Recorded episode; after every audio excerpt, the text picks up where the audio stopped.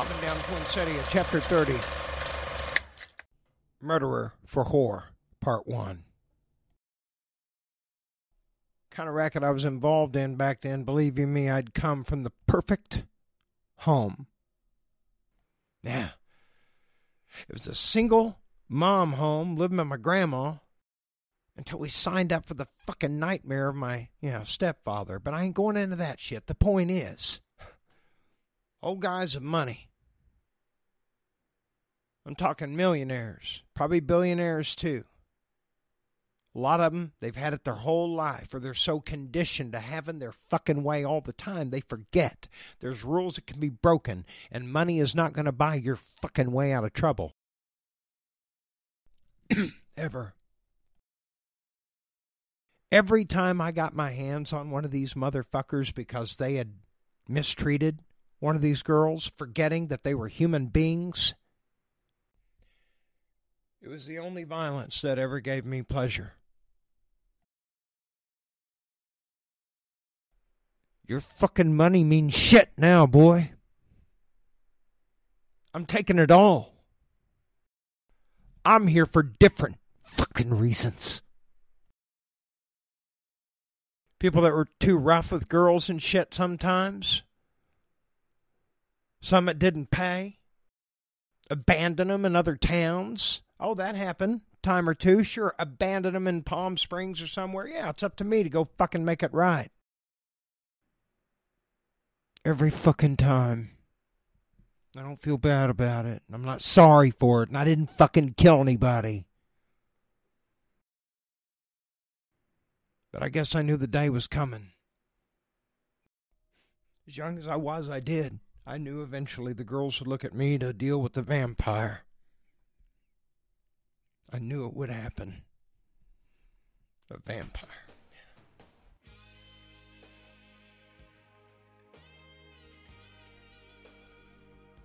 They say rape is a violent crime. No shit. What that motherfucker from Northridge did to Serena.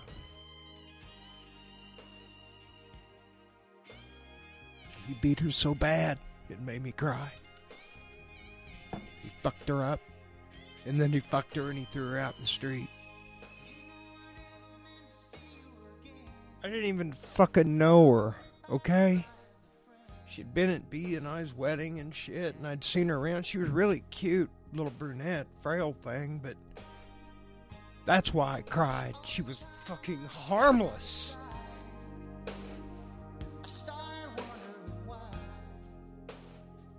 I got paid. Let's clear that up right now. I don't go into fucking houses without getting paid. All the time.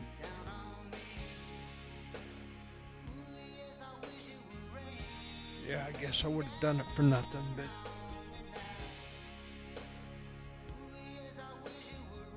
Who else is that kid gonna turn to? Summer and I got the call. I was reluctant at first to go back to that pent fucking hell in downtown LA, but I fucking went because I remembered Serena. And when B called to confirm what had happened, yeah. Summer and I, we jumped on the bike and we hightailed our asses to uh, LA. I walked into that fucking penthouse pussy palace. And when I say pussy, it's kind of tongue in cheek because of all the fucking cats that Rosemary had, okay? So.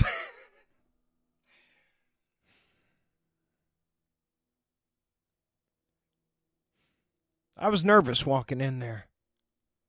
I walked in with the gun that I'd bought from RD, and you can bet your fucking ass it was loaded. I prefaced Summer and I's visit to Rosemary over Serena with the message that if it was a double cross and Rosemary did anything, that cunt was going to be the first to fucking die. When I was sure she got the message, we arrived. I did a quick walk through the penthouse just to make sure we were all alone. Then I sat down on the sectional. For a moment, I watched mesmerized the woman I was in love with held the hand and comforted that beautiful young woman who had been destroyed.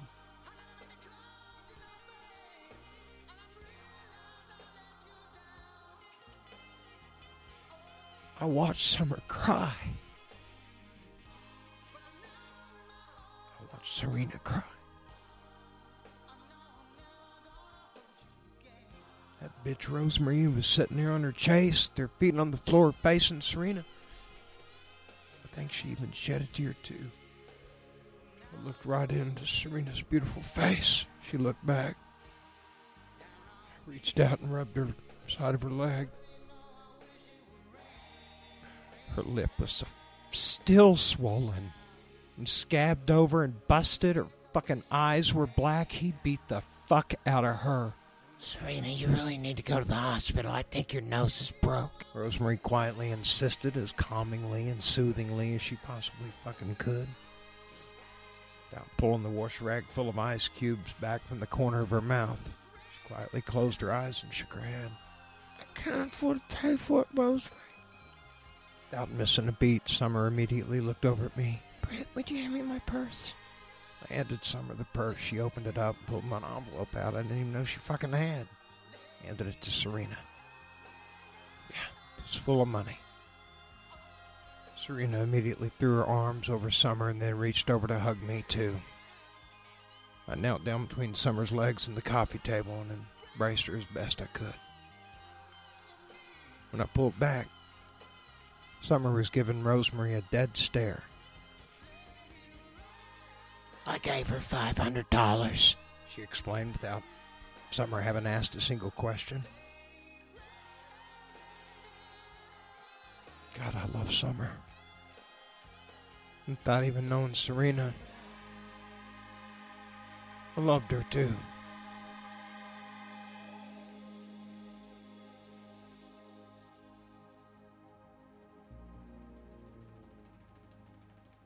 The more I sit there and listen to her tell me what fucking happened, because I wanted details.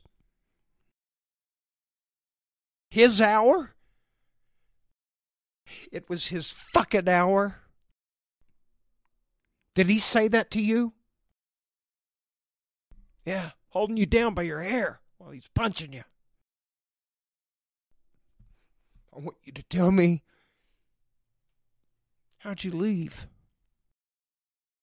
He pulled you through the house by the hair of your head? Threw you outside with your stuff? Said he had friends in the mob? Okay, we'll see.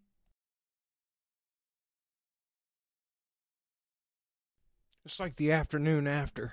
Yeah. It was highly upsetting. We rolled out of Rosemary's after saying goodbye to Serena and then having a private conversation with Rosemary about price. Yeah. Number of the agencies were all chipping in to pay me a fee. Of course, the bitch tried to lowball me at like fifteen hundred or something. I, mm, yeah, I was tempted to throw her off the fucking roof then. Fucking bitch, Rosemary. 3K, not a dime less. Not a fucking dime less. Hey, look. You get right down to it, I would have done it for nothing, but no. Rosemary is paying for it along with them other agencies, then by God, they were going to pay me. The message was this Don't ever call another Los Angeles escort agency as long as you live, motherfucker. All of your Los Angeles privileges have been fucking suspended forever, dick. That was the message I was to deliver. I got his name, I got his address, and I began doing recon. Whether I own up to actual towns or not, you'll never know. If you're a rapist and you fucking live there, think about it. And if you're him, so fucking what? We'll just take a walk down memory path, you piece of shit. Can't believe you're still alive. I knew where I was going. I'd been up there Summer enough times. I knew right I didn't need Summer to go with me to fucking recon. Matter of fact, I insist she stay home. We were still on the motorcycle. Yeah. That's a shitty way to do any kind of recon work ever, let alone with a really hot woman on the back. Finding the address wasn't a big fucking deal. I was just looking for the quickest ways out. Out. If you know you're going to be guilty of some shit somewhere, it's a real good idea to have about five different fucking routes out. Planned ahead of time. Do it with a woman on the back of a fucking motorcycle. Truth is, Summer was seeing Dean again, and he was getting ready to give her. He hadn't given it to her yet. They were having to jump through a lot of hoops to make it legal, but he was getting ready to give her a fucking 1967 Stingray. Convertible Corvette Stingray. No shit. He was getting ready to give it to her. that fucking piece of shit. I couldn't fucking compete. But anyway, I reconned that rapist place up in uh, Northridge.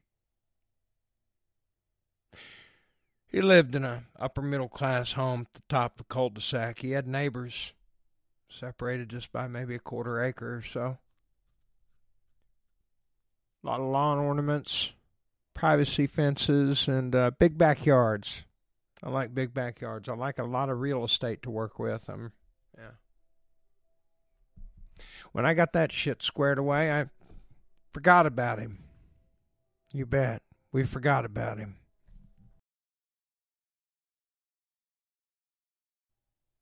Every agency in town braced and waited because we knew that fucker would call again.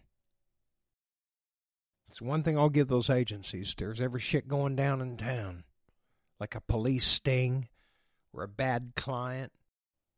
They'd call and warn one another. They were good about that. They really were, unless you were a shit like Rosemary. Yeah. Well, in this case, one of Rosemary's girls got it, Serena. Yeah, this was Rosemary's call. This was one of Rosemary's fucking calls. She had sent Serena up there to Northridge and Serena got it. Could have happened to anybody. But it happened to Rosemary. So Rosemary picked up the phone. She called all the other agencies to let them know what, you know, had transpired. Well, needless to say, some of the other agencies had similar complaints about this guy. That's why we forgot about him. And I reconned his fucking house. We knew he'd call back, and every agency in town had Summer's description. They were to pitch Summer. And they'd contact Rosemary, who would be the fucking liaison. We'd get the page and go to work. So, like I say, until that call came, we forgot about him.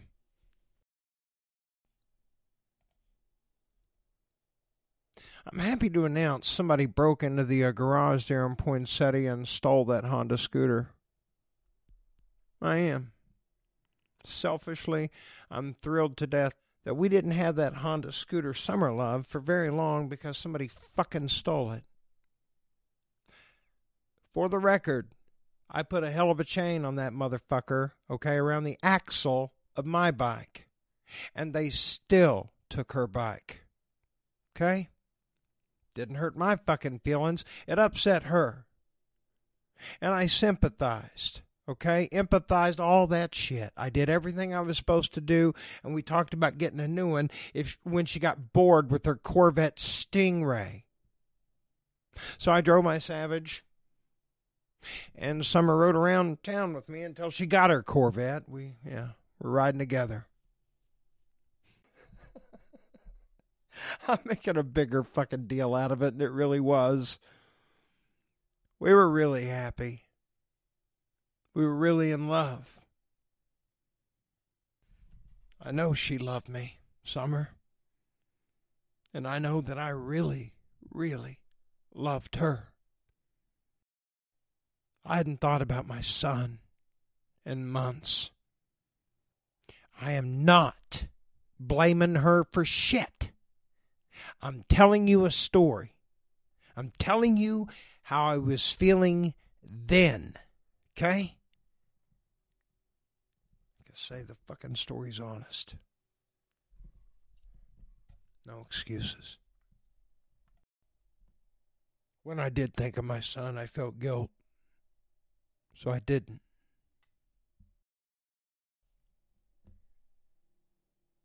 We got a black velvet call out of the blue.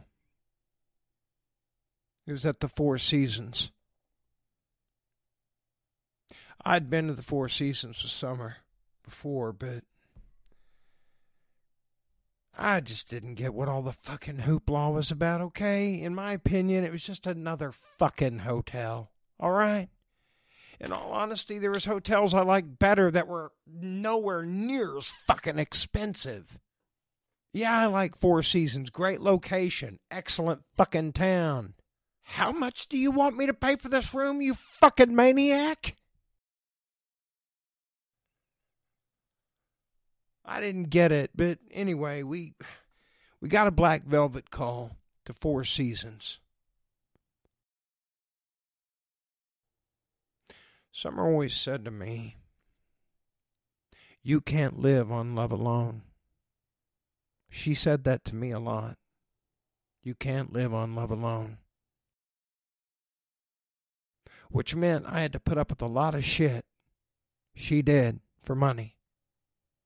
I had to tolerate it, eat it.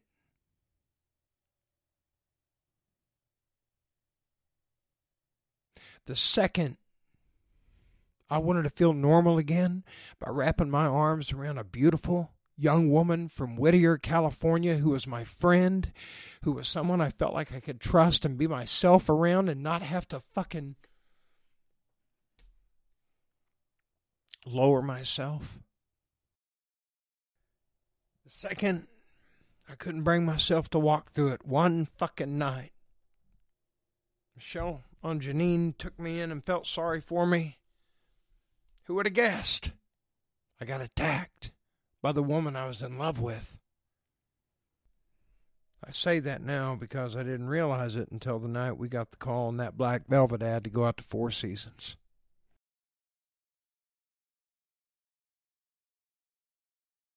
We got him past security as friends of the guy. He had called down and, yeah, we had had the name thing set up ahead of time. Went upstairs and he was naked. He was naked when we got there. Yeah. That motherfucker was coked out big time. I mean, it wasn't a Tony Montana sized bag of cocaine on that fucking desk, but it was a su- pretty good fucking sized bag of cocaine on that fucking desk. Okay. He was fucking. I thought he was going to die. I was waiting for him to stroke out or just fucking drop. I really was. We got undressed and Summer and I ended up screwing, fucking right there on the um floor.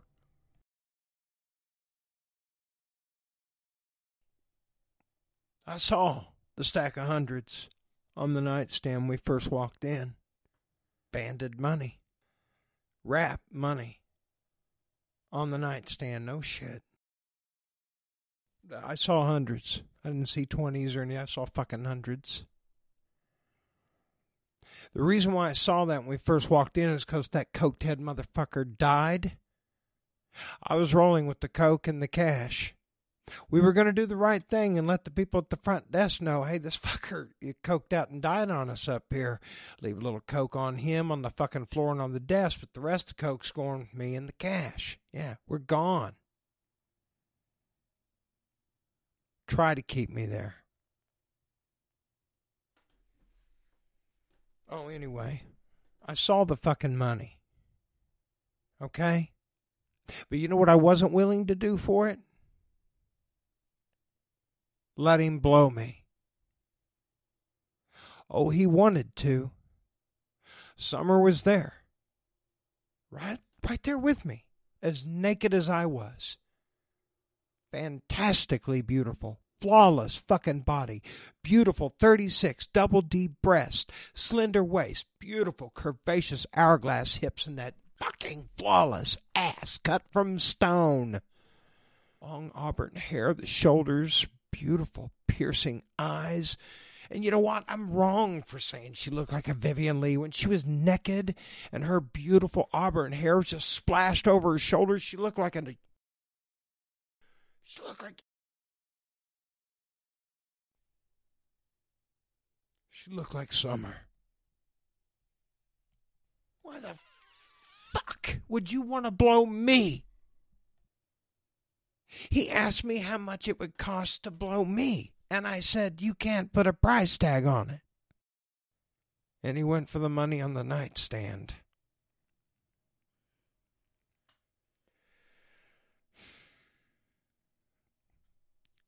Summer was game. Summer immediately walked over to me naked, grabbed my arm. Let him do it. Let him do it. Let him do it. Let him do it. Let him do it. No, protested, pulling away from her. I'm fucking doing it. I'm not gay. It for that money, Brett. She insisted more aggressively before the man turned around. I'm not going to say what the man looked like. I'm not going to say who the fuck he was. Okay? But I'll tell you this much. He offered me a couple of banded stacks of them fucking hundreds to blow me. To suck my dick. Summer assured me she'd be right there with me. We could lay down on the bed, and she'd be right there with me, and I could pretend it was her. I had the money in my hand. They were both pulling me over to the bed. Stop it! I said fucking no! I yelled, jerking away from the two of them. The man stumbled back, startled. Summer looked equally as frightened, and rightfully so. I fucking meant it.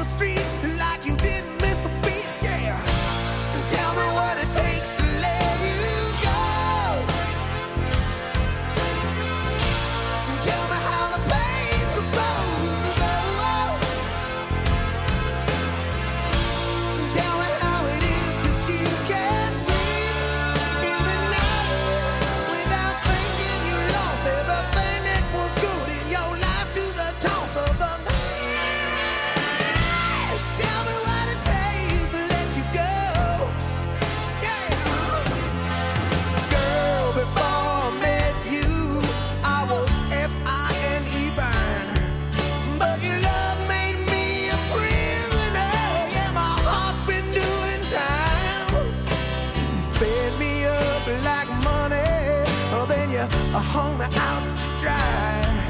It was easy to keep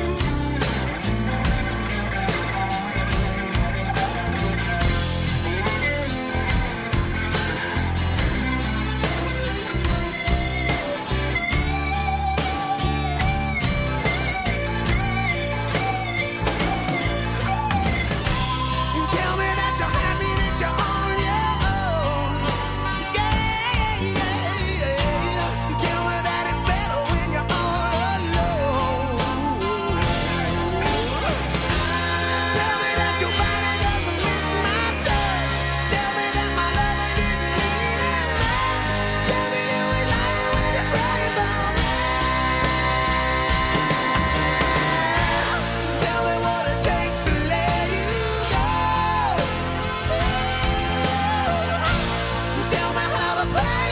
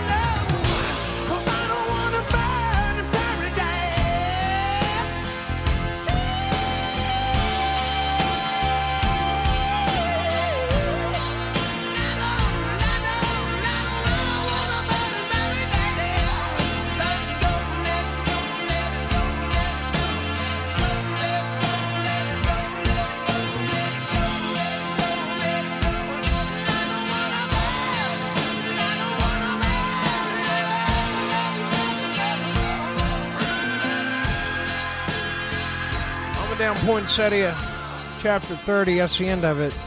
Murderer for Whore, part one. Murder for Whore, part two. Back next. Yeah, you got it. Wednesday, 8 p.m. Dios, mi amigos. Burn your shit solid. See you Friday.